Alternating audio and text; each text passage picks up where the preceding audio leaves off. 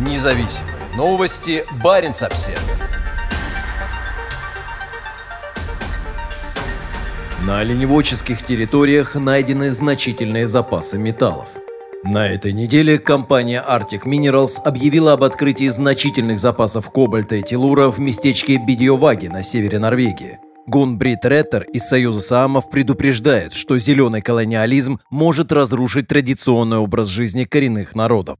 Конфликт между правами саамов как коренного народа и мировым спросом на полезные ископаемые, необходимые для производства аккумуляторов для экологически чистых автомобилей, растет все сильнее. Керны, отбиравшиеся компания Arctic Minerals несколько лет назад на руднике Бидьоваге в Каутакейна, указывают на значительные уровни ценного металла кобальта, использующегося для производства аккумуляторных батарей и полуметалла телура. В декабре прошлого года шведская горнодобывающая компания также обновила оценку запасов меди и золота в этом районе. По словам главы Arctic Minerals Джонатана Форсберга, результаты очень обнадеживают и добавляют дополнительную ценность проекту в целом. По его словам, шесть новых разрешений на разведку в этом районе, выданных норвежскими властями в 2021 году, обладают отличным потенциалом для дальнейших открытий. В целом, это дает прочную основу для будущего развития проекта «Бидьоваги», заявил Форсберг. Спрос на медь и кобальт в мире растет благодаря росту производства аккумуляторов для электромобилей. Телур, являющийся побочным продуктом плавки меди, используется в солнечных батареях. Также считается, что у него есть значительный огромный потенциал для использования в батареях следующего поколения, благодаря его способности поддерживать высокую плотность энергии. По оценкам Arctic Minerals, потенциал добычи бедиоваги составляет 32 тысячи тонн меди и 134 тысячи унций золота. Это количество меди соответствует примерно 1 пятой расчетных запасов планируемого к разработке месторождения Носир на норвежском побережье Баренцева моря. Кобальт в основном используется в современных литий-ионных батареях, условиях. Около двух третей мировой добычи этого металла приходится на Конго, страну, которую часто критикуют за масштабную коррупцию, слабость государственной власти и использование детского труда. В последние несколько лет кобальт активно ищут на севере Скандинавии. Определено несколько перспективных районов, в том числе Куусама и Энантикио на севере Финляндии. Энантикио граничит с норвежским Каутакейна, и оба муниципалитета крайне важны для самского оленеводства. Золото и медь в Бидьоваге добывались в 1970, 75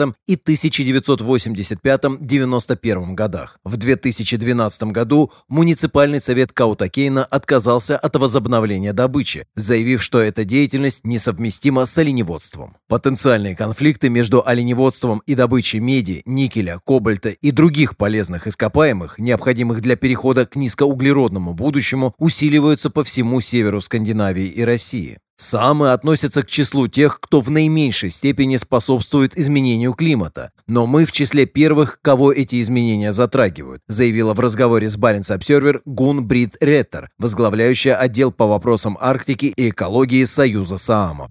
Мы одними из первых страдаем от изменения климата, а затем опять страдаем от мер, принимаемых обществом для смягчения его последствий. По словам Ретер, проблемы усиливаются. Для адаптации к текущим изменениям природной среды и климата таким отраслям, как оленеводство, нужна большая гибкость и, следовательно, большее число альтернативных территорий в течение года, а не меньше места и потенциальное загрязнение продуктивных участков, которым может привести разработка полезных ископаемых. Мы в Союзе Саамов уже видим, что общество ищет решение проблемы изменения климата на территориях, которые уже используются для традиционных видов деятельности, таких как оленеводство, охота и других видов экологичного использования, сказала Ретер. Она пояснила, что такое повышенное давление на промыслы и образ жизни, которые являются основой культуры, ведет к фрагментации хорошо сохранившихся природных территорий, на которых самы на протяжении поколений работают в устойчивом сотрудничестве с природой.